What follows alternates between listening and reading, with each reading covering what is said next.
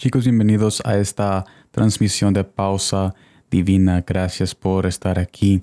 Yo sé que ayer quizás fue un día muy pesado y quizás no comenzaste con Jesús ayer, pero déjame decirte de que ahora es un nuevo día para que tú entregues tu corazón y que tú comiences este día especial que Él ha creado con sus manos, con Jesús, porque hay muchas mentiras que nos dicen de que ya es muy tarde y que no hay tiempo y que no hay salvación. Pero yo te vengo a decir de que si estás vivo y si estás con un corazón latiendo, entonces Jesús sigue buscándote y Jesús siempre te buscará aún en tu muerte. Él te buscará para darte vida eterna. Así que yo te invito a que en este día, si ayer no lo hiciste, hazlo hoy y invita a Jesús a este día, a comenzar este día en su amor, en su bondad y en su misericordia.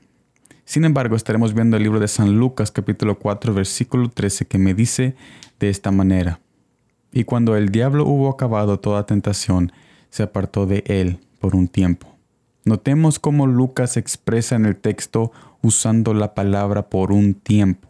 Vemos que no era el fin de la batalla para Jesús en ese momento, solo era el comienzo de muchas victorias que iba a tener en el transcurso de su ministerio. Si Jesús experimentó esto, ¿cómo no voy a experimentarlo yo?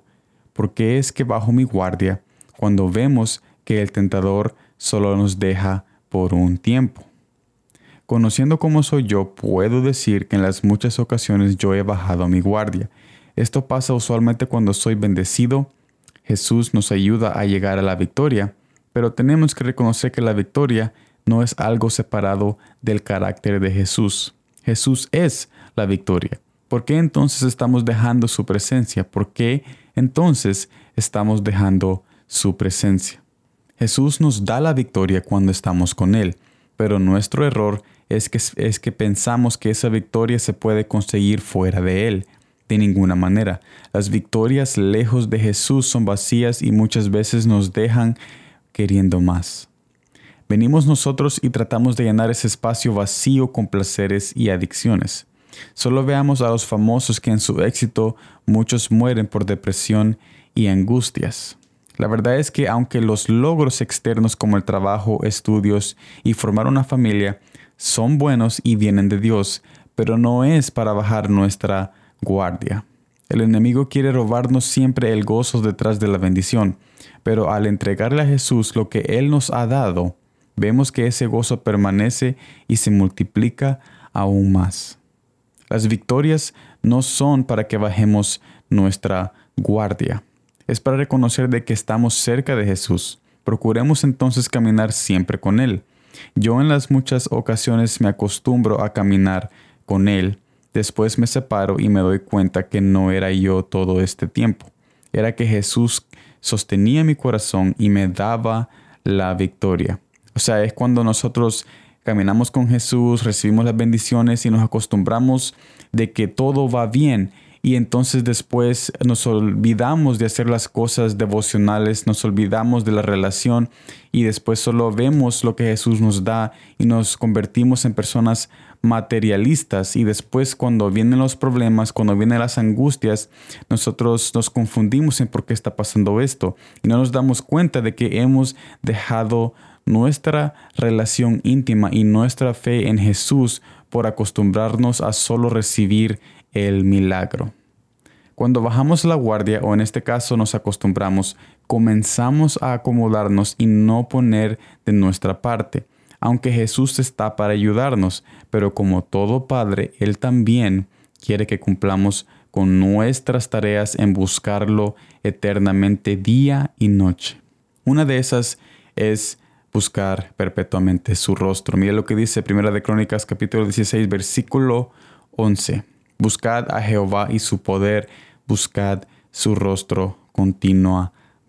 Yo te invito a que Si Jesús te ha bendecido, si Jesús te ha dado esa vida y ese aliento y ese gozo, ese trabajo, esa familia, esa esposa, ese esposo o esa visión o ese plan, yo te invito a que no bajes tu guardia solo porque tienes las cosas ya en este momento, porque hay muchas cosas que Jesús quiere darte, pero si tú bajas la guardia y te conformas, entonces vemos que después el enemigo viene y nos quita aún lo poco que nosotros tenemos. Así que yo te invito a que pongas tus ojos y tu fe en Jesús y reconoce de que de Él vienen todas las cosas y de que si estás cerca de Él y si pones primero su reino y su, y su voluntad, las demás cosas solo se van a añadir a tu camino. Así que en esta semana, durante el resto de esta semana, no te conformes, no te acostumbres, sino que pídele a Dios que aumente más tu amor y que aumente más tu anhelo por Él para que cada día tú lo busques más y lo conozcas más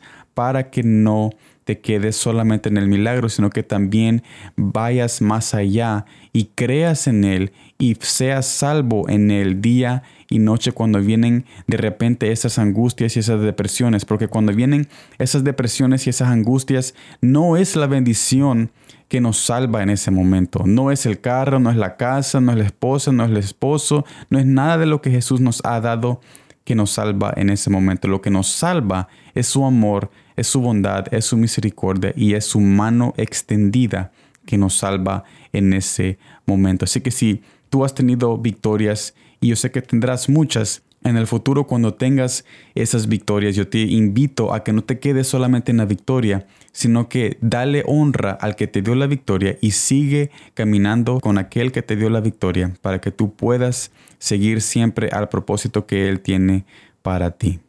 Gracias por estar aquí en esta transmisión de pausa divina. Espero de que todos sigan siendo bendecidos en este día muy especial y recuerda de que nunca estás solo, porque si haces tan solo una pausa divina te darás cuenta de que Él está cerca de ti. Sigue adelante, nos vemos en la próxima y como siempre, gracias por el tiempo.